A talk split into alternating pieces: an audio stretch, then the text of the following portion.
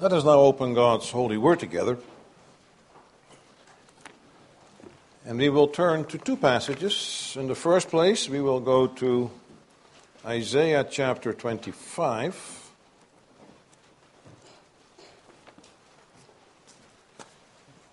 And in the second place, we will read the whole chapter there. In the second place, we will go to the last book of Scripture, the book of Revelation, and read chapter 19 the verses 6 through 10.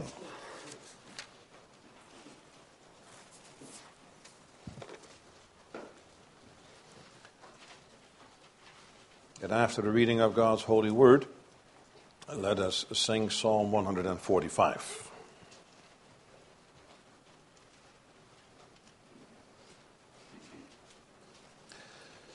And we read the word of God in Isaiah 25 as follows O Lord, you are my God. I will exalt you, I will praise your name. For you have done wonderful things, plans formed of old, faithful and sure. For you have made the city a heap, the fortified city a ruin. The foreigner's place is a city no more, it will never be rebuilt.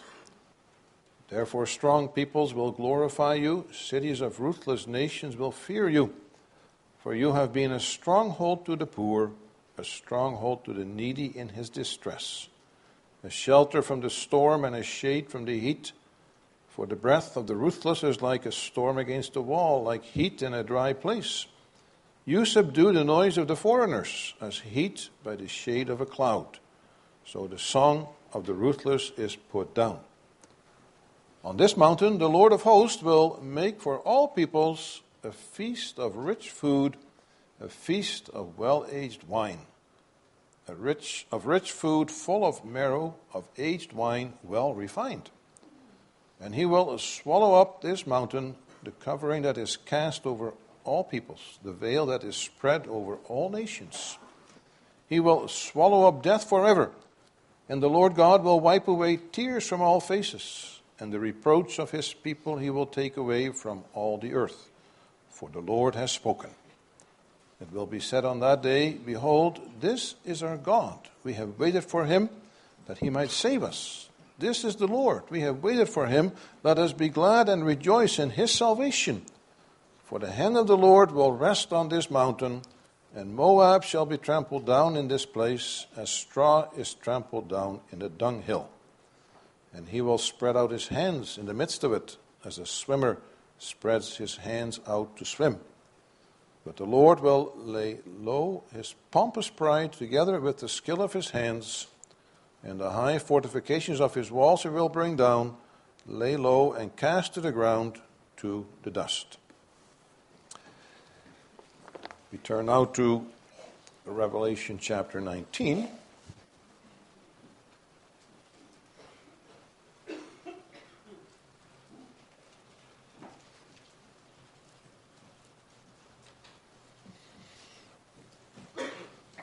Beginning at verse 6. Then I heard what seemed to be the voice of a great multitude, like the roar of many waters, and like the sound of many peals of thunder, crying out, Hallelujah! For the Lord our God, the Almighty, reigns. Let us rejoice and exult and give him the glory. For the marriage of the Lamb has come, and his bride has made herself ready it was granted her to clothe herself with fine linen, bright and pure. For the fine linen is the righteous deeds of the saints. And the angel said to me, Write this Blessed are those who are invited to the marriage supper of the Lamb. And he said to me, These are the true words of God. Then I fell down at his feet to worship him, but he said to me, you must not do that. I am a fellow servant with you and your brothers who hold to the testimony of Jesus. Worship God, for the testimony of Jesus is the spirit of prophecy. Thus far, the scripture reading.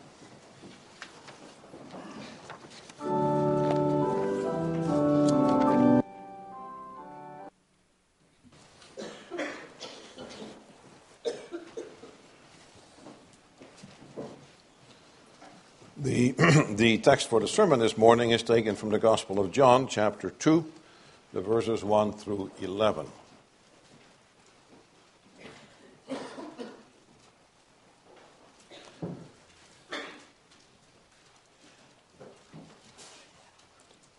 And we read there on the third day, there was a wedding at Cana in Galilee, and the mother of Jesus was there.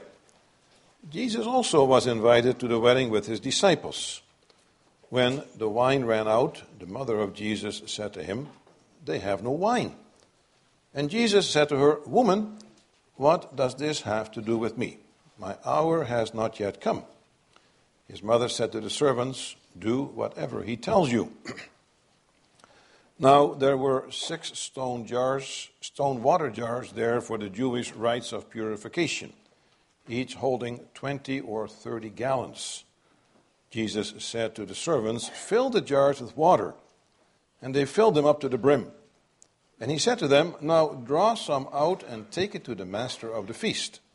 So they took it when the master of the feast tasted the water, now become wine, and did not know where it came from, though the servants who had drawn the water knew. The master of the feast called the bridegroom and said to him, Everyone serves the good wine first and when the people have drunk freely, then the poor wine. But you have kept the good wine until now.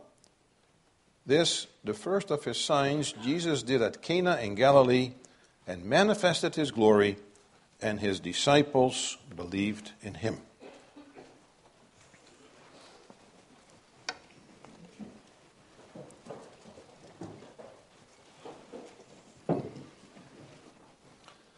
After the sermon, let us sing together from hymn 79, all five stanzas.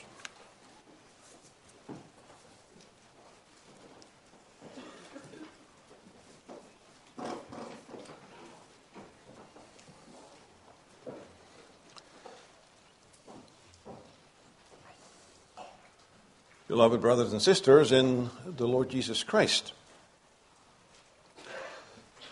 whenever we read something, then a basic question always is well, why was this written? What, what is the author's point? Now, in our day and age, we are used to having authors give an indication rather quickly so that we will also know whether we want to bother to keep on reading whatever we have before us. And so it's not even uncommon that if you pick up a book, all you have to do is just look at the back cover or you open the book and on the inside flap will be kind of an overview of what the book is about and it gives you an indication, yes, I do want to read this book, or you put it back on the shelf. Now, there are, of course, books where things are not spelled out, but you think, well, let's see what's in the first few pages, and the author can be so captivating that he draws you into the story, and eventually, whatever he's writing about becomes clear, and you read the whole book with great interest. Or the author may kind of draw you along and inform you all, of all kind of things. And at the end, he tells you, now this is indeed why I have written what I did. It is the last scenario that applies to the Gospel of John. Often understood that he wrote this as the last of the apostles surviving around 90 AD. Various issues had also begun to threaten the church, especially about challenging the divinity of our Lord Jesus Christ. But it's interesting when you come to the Gospel of John, that he does not tell you his specific purpose until the end. It's actually right in chapter 20, verse 30 and 31. He writes, Now Jesus did many other signs in the presence of his disciples, which are not written in this book. But these are written so that you may believe that Jesus is the Christ, the Son of God, and that by believing you may have life in his name. Now, as we hear that, then we might think, if that's the case, we are to read about this so we might have, might believe in him, then we don't really have to be busy with the Gospel of John. Because after all, are we not together here this morning as a congregation of Christian believers? Of course, that's true. And may very well be the case that we are together here as those who confess the name of our Savior Jesus Christ as the one who has redeemed us from our sins, but it is important to be continually reminded and also to be confirmed in our faith. And further, we also think of, of the younger generation, those who hear the gospel for the first time or come to that age where things finally begin to really penetrate. We think about those who are struggling with their faith, or perhaps would have an occasion where a visitor comes and hears the gospel for the first time. So, in that respect, it is not a waste of time to spend time in the Gospel of John. Now, as we read that kind of purpose statement at the end, you will have noticed that John said that Jesus did many signs, more than what is recorded in this Gospel. This morning, we have before us the first of the signs that he did. It's interesting that John actually wrote down seven signs. Seven, that's his word for miracles. Seven signs. First sign is where he turned water into wine. Now we will look at it to see how this sign brings out that Jesus is the Christ, the Son of God, so that we also might be confirmed in our faith and might grow in our faith. And so I proclaim to you this morning at a wedding in Cana, Jesus begins to reveal that he is the Christ, the Son of God. And we consider, first of all, the fitting occasion for this revelation, secondly, the fitting sign for this revelation, and finally, the fitting response to this revelation. So at a wedding in Cana, Jesus begins to reveal that he is the Christ, the Son of God. Now, as we begin to consider our first point, the occasion, we might think, well, that's, that's rather obvious. We're speaking here of the occasion of a wedding. But we have to realize that this is only part of the picture. And this comes out if you start to think through the sequence of events leading up to that particular wedding occasion because that setting also is, is part of the occasion. And we notice that, how also our text is kind of drawn, as pulled with the, together with the previous passages, when it says there, on the third day. On the third day of what?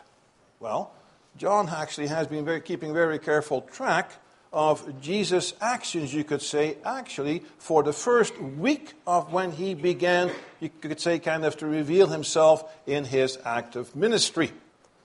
For indeed, our text forms the seventh day, kind of the completion, you could say, of the first week of our Lord beginning to do his work.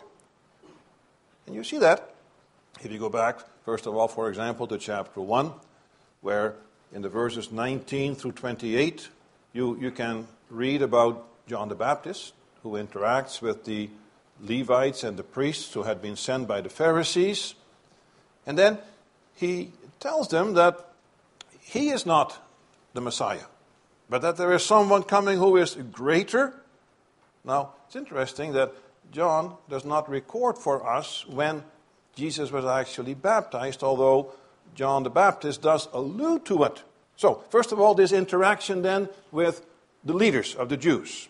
Then we read it the next day. Notice the next day, so our second day of the week, we could say, of that week of seven days, doesn't have to be following the actual pattern of our days, but simply that we have seven days altogether. The next day, which begins at verse 29, we notice that John the Baptist saw Jesus standing among the crowd. And he testified that this is the one he had been talking about the previous day to the Levites and the priests. The one, also, he says that he saw the Spirit of God descending upon. So this relates, reminds us again of indeed when John had baptized our Lord Jesus Christ. That was day two. Well, then the third day, John again saw the Lord Jesus Christ, and he told some of his disciples. And it's interesting then that some of the disciples of John become the disciples of the Lord Jesus, they begin to follow him. When we think it through in terms of who those disciples were, we can conclude that it were John and James and Peter and Andrew. On the fourth day, Jesus called also Philip and Nathanael to be his disciples. And then, a bit of a gap, two days. That leads us to the third day, the two days, which makes sense. There is not really an account of what was happening because John was baptizing around the Jordan, but then Jesus and his six disciples, they traveled towards Cana in Galilee. In those days, of course, they couldn't jump in the car or go on a bus. They would have to walk there. So that would account for two days of travel to go to this particular event. And then we come to day seven. Now, of course, when we have numbers like that in the Bible and our attention is drawn to it, we should always be careful because your mind can kind of go wild and speculate as to what is the importance of the number seven. But the reality is that John in his gospel works with that number seven repeatedly. As mentioned already, there are seven signs. He picked seven out of many other ones he could have picked. He also has seven I am sayings. We think also of the book of Revelation, written as well by John, filled with sevens. Seven spirits around God's throne, the seven churches, seven bowls of wrath, seven trumpets, you know, all kind of sevens. Now, we know that this much we can say that the number of seven has a sense of fullness. But also, it's an echo of, of God's creation pattern, where He created for six days, rested on the seventh day, also bringing about the fullness of His, his work there. Now, if we think through all that had been written about our Lord's ministry, beginning also with, first of all, that conversation John the Baptist had with the leaders. Then you could say there were six days of preparation where the Lord Jesus began to gather his first disciples. Those disciples so important because they were to be his eye and ear witnesses. But up to this point, beyond, of course, that miraculous calling, you could say to us that he said, Well, Nathanael, I saw you sitting under a fig tree, and you are an Israelite without guile. Really, there had been no works of our Lord Jesus Christ recorded by John, there had been no teaching and preaching to indicate that indeed he was the Messiah. At this point, those disciples basically were relying upon the testimony of John the Baptist. Now, that all began to change on this particular day when Jesus turned that water into wine on the seventh day. So there comes a completion of that first week, and on that completion, we get that first revelation of who Jesus truly is. Now that we are aware of the less obvious, that might kind of easily be overlooked, that it took place on the seventh day, we turn our attention to the obvious fact that it took place at a wedding. Now, as we turn our attention there, then of course, the first thing we might do is to highlight things that we don't know, and we mention them so that we are aware of them, but we're not going to get sidetracked on these issues and begin to speculate. But if we don't talk about it, you might say, Why didn't you talk about that? What about this? What about that? Well, let's just eliminate a few things at this point. So, for example, it talks about a wedding would have a bridegroom and a bride. We don't really know who these were. No indication whatsoever. So that's not considered important. We don't know what kind of relationship they were to Jesus. Was they one of them a cousin, family member? Don't know. And we also don't know how all of a sudden Jesus, just gathering his first six disciples in that first week, was able to take along those six disciples to the wedding. Were they also invited? How is that possible? Well, somehow not told to us, just that it happened. When you think about the way invitations go, you know, it sounds, seems, it sounds a bit surprising nowadays when you get invited to a wedding, you get the invitation four months ahead of time or sometimes half a year. Save the date. Well, how did these six disciples suddenly fit into the, into the celebration? We don't know. And also when it comes to Mary, it's interesting. She's not even mentioned by name, but simply as Jesus' mother. We don't know what kind of role she played because she seemed to be more than just a guest, aware of the problem with the wine supply. Was he some kind of wedding planner? Was he related, helping out with the whole situation? We just don't know. What we do know is Jesus went to a wedding. That's where our focus has to be. Now, as we see that, the Lord Jesus Christ going to a wedding, then also right, also right away we see a sharp contrast to the ministry of John the Baptist. You know that John the Baptist, he was baptizing in the wilderness. He lived a very austere life, almost a bit like a hermit, you would say. Of course, that was also necessary to reinforce his message, where he wanted to prepare the people for the coming of the king. But in contrast, and it also later on was kind of held against Jesus, he, the Lord Jesus, he, he moved among the people. And he did not hesitate to, to eat and drink and to celebrate various occasions. It's interesting how the form for marriage even mentions that by coming to this wedding, the Lord Jesus Christ honored marriage. Continues to show that is an important relationship. But what really should have our attention, though, is that Jesus performed his first sign, his first miracle at a wedding. Of all things, at a wedding. Could there be many other occasions, many other miracles? No, John says at a wedding. Now, as we think about this in light of Scripture, we recognize, of course, that marriage in the Scriptures is held up as an image of the relationship in the Old Testament already of God and His people, but also in the New Testament of Christ and His church. Now, don't know whether the disciples would have caught all this immediately, but, but we who have the whole scriptures can't, can't help but think of that. You know, we think of what the Apostle Paul writes in Ephesians 5 how the marriage bond of a husband and a wife is a profound mystery, he says, referring to Christ and the church. And we notice that marriage image also used in Revelation 19, verse 6 through 9, where the end of the age is described in terms of of the marriage feast of the Lamb and the bride. Some of the parables our Lord Jesus told were also about a marriage feast, the bridegroom coming and the people being ready for that, being invited to that. So, also as we think about that whole picture there in Revelation 19 that we read together, that those who are invited to the marriage supper of the Lamb, they are blessed.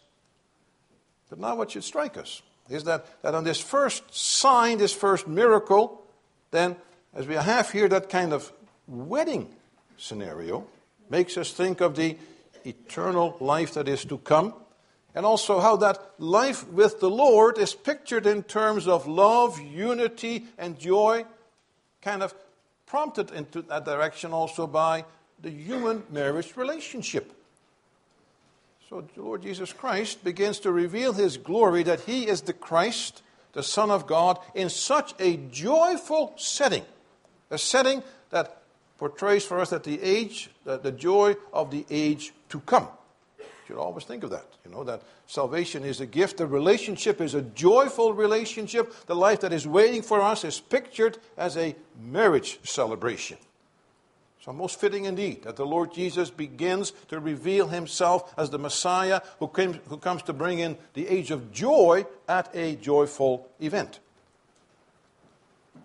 Now, all this, however, sets the stage for his sign, which really drives home this message. And so we come to our second point.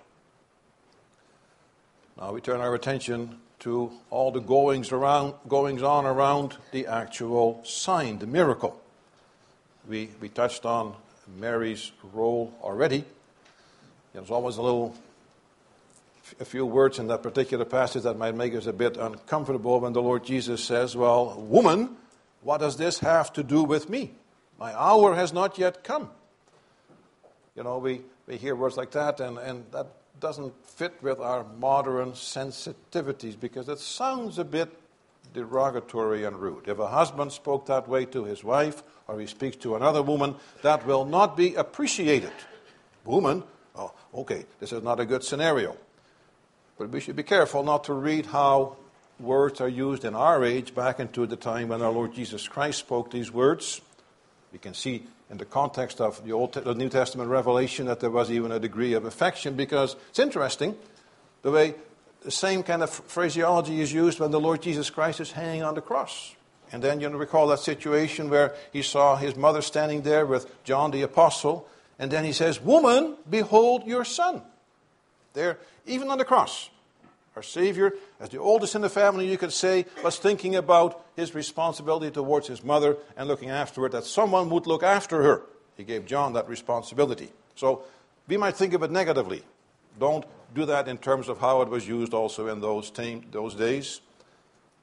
But what we can see is that by using this particular expression, rather than saying mother, no, saying woman, he also at the same time begins to show that there is a degree of distance that has to be recognized by his mother. Because in the end, she has to also learn to see him not as just a son, but she has to learn to see him as her Savior.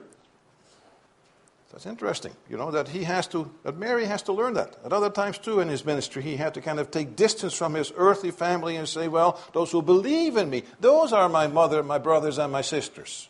So Mary could not lay a claim on him as a mother. He was beginning to function as the Savior, as the mediator. At the same time, you have to admit that when you read that interaction there, you do wonder now, why did Mary say this to Jesus? Was she used to it in her family when it came to dinner time and she was a bit low on, on oatmeal for dessert? She said to Jesus, Can you make some more oatmeal or get some more grain or something like that?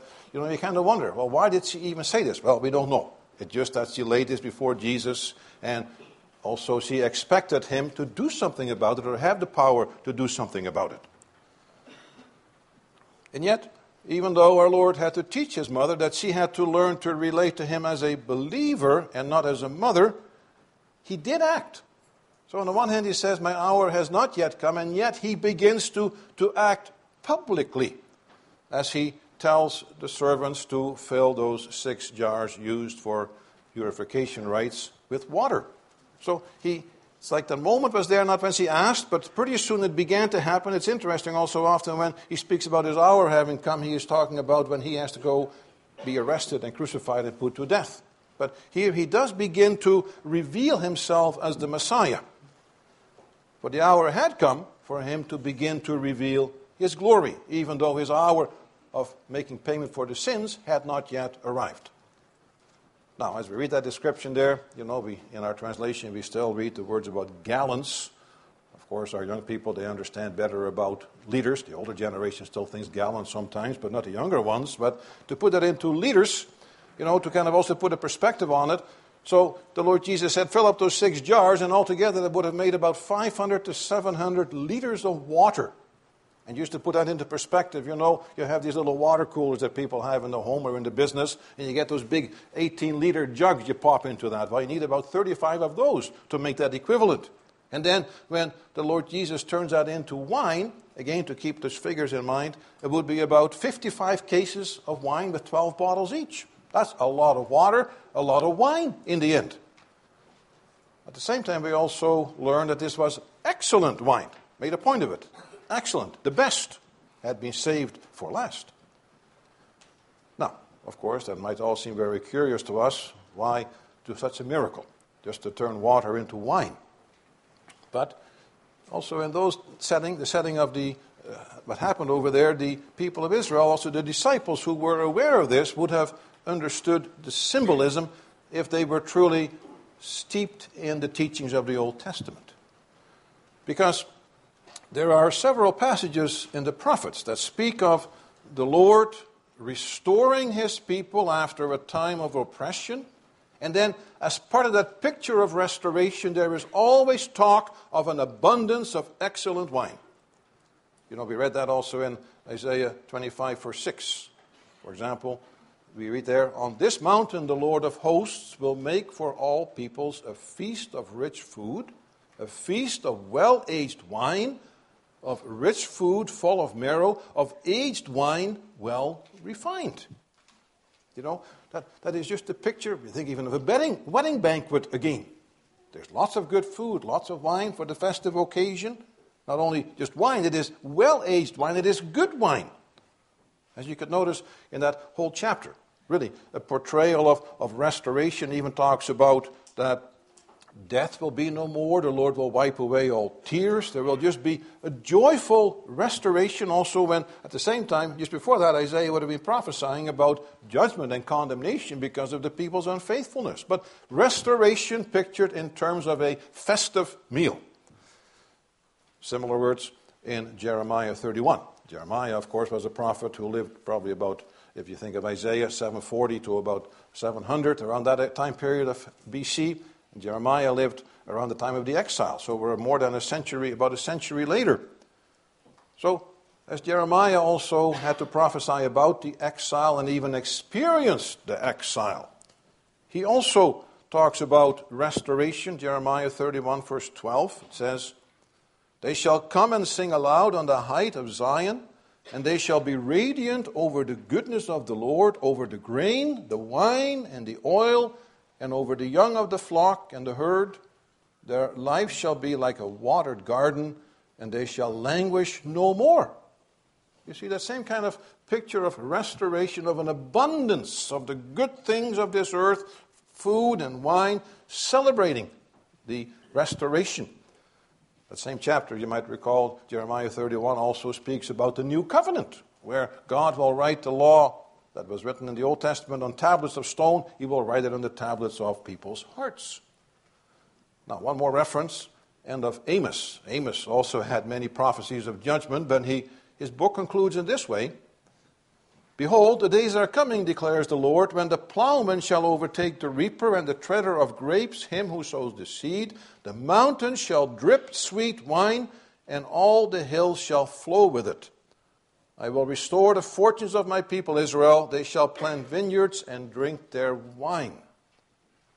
You see, that, that picture here of an abundance of wine is part of the picture of God restoring his people that the day of salvation has come, you could say.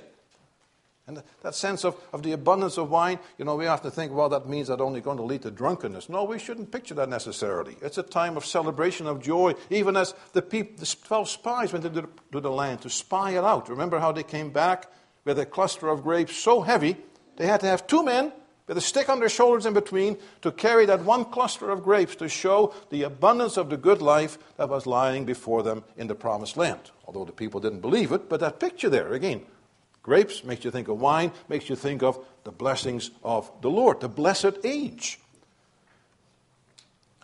Now, we should also note how the master of ceremonies comment, commented on the excellence of the wine, that it was better than what had been served first. It was accustomed to serve the good stuff first, and when people's senses are a bit dulled, they no longer taste whether the wine that they are drinking is good or not. Well, here it is the reverse. The best had been saved for last. But it also makes us think of the comparison of the old, the Sinai covenant, and the new covenant that was being brought in Christ's blood. Because in that respect, you know, when Israel had received in the Old Testament was beautiful, was rich, Think of Psalm 145, no, 147. No other nation had been blessed by having God's revelation like that. So there were many great things, but the great things of the Old Testament all of a sudden become inferior when you think of what God is giving in the New Testament.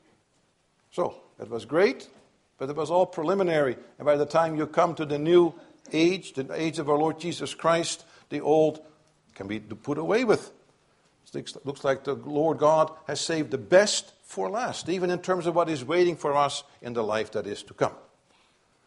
It comes out also in the way that the Lord Jesus, you could say, took those jars used, used for the rites of purification. He turned those water jars, which had to be part of those ceremonial laws, and the Pharisees had gone way overboard with that, making people wash everything every time they touched anything, washing their dishes. They just got out of hand. The Lord Jesus Christ, you could say, indicates, look, that age is done. You no longer need those jars because now here we are in the new age, and those water jars become wine jars. They become jars that hold the festive drink of the new covenant, of the age to come. And when we think of the occasion and the sign, we can see how by turning the water into wine at the wedding, Jesus begins to reveal his glory as the Christ, as the Messiah. And him, that age is there. Because here was an indication of, of the restoration promised in the prophets. And by his power to turn water into wine, he also showed some of that power that John wrote about in the opening verses of chapter 1 when he said, The Word was with God, and the Word was God. All things were made through him. He has that power power over the elements of creation to turn them into his, his instruments, like he would later on have just a few pieces of bread and a few fish, and he could make that feed a tremendously large crowd. But it should be clear in the person of Jesus, the messianic age had arrived. Or, as the other Gospels will speak about it, the kingdom of God or the kingdom of heaven was here. And to be sure, it was only at the beginning stages in that respect, you know, we are still waiting for that fullness of the marriage feast of the Lamb. But this passage makes clear that it has begun to come in the person of the Lord Jesus Christ. And that takes us to our last point the fitting response to this revelation. Now, at the end of our text, we read how the disciples believed in him. Because it comes out here that this sign was done especially for the sake of the disciples. Keep in mind, we said earlier, they only had been following the Lord Jesus for about a week by this point. They had not yet seen any signs beyond, you could say, well, Jesus knew about Nathanael and his character and where he was sitting. But they really hadn't seen anything yet. They hadn't yet heard him preach. John hasn't told us about that. So, in that sense, here is their first personal encounter, the first evidence to them as disciples. This is the Christ. This is the one you have been waiting for. You have not gone, been wrong in beginning to follow him. Now, of course, the disciples wouldn't have been the only ones who knew what happened. The servants who filled the jars and then brought a sample to the master of ceremonies would have known. We might assume that, that Mary also learned about this. But, but we note from the reaction of the master of ceremonies, he didn't say, Well, now I believe in Jesus. He didn't know where it came from. He simply thought this was a rather classy move on the part of the, of the groom. And there's no indication that the other guests ultimately knew what happened. They just had a chance to enjoy some more good wine. Now, we can assume, of course, many things as to who knew what and how many people knew. But John's concern is to tell us that the first disciples knew and they believed It was important for them because we said that earlier too, disciples were called to be eye and ear witnesses of our Lord's ministry.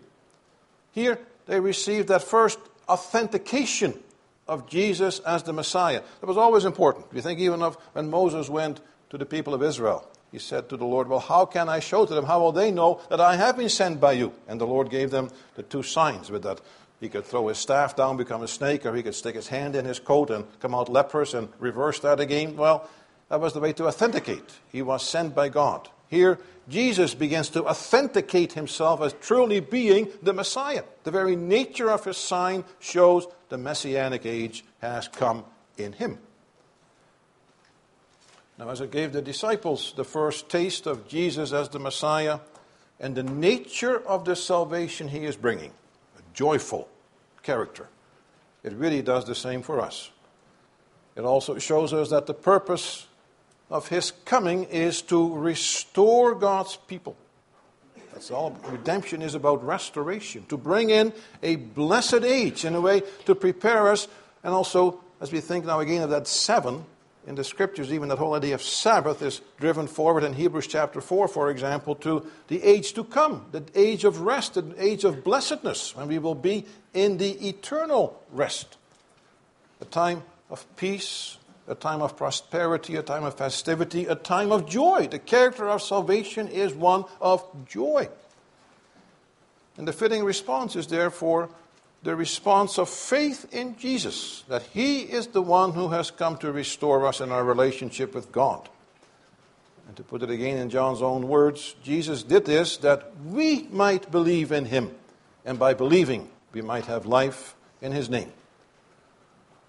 And so let us behold our Savior, portrayed in this sign, and behold the salvation portrayed for us before our eyes. Believe in Him so that you may enjoy the fullness of life portrayed in the abundance of wine at the marriage in Cana. May you enjoy that at the marriage of the Lamb. Amen.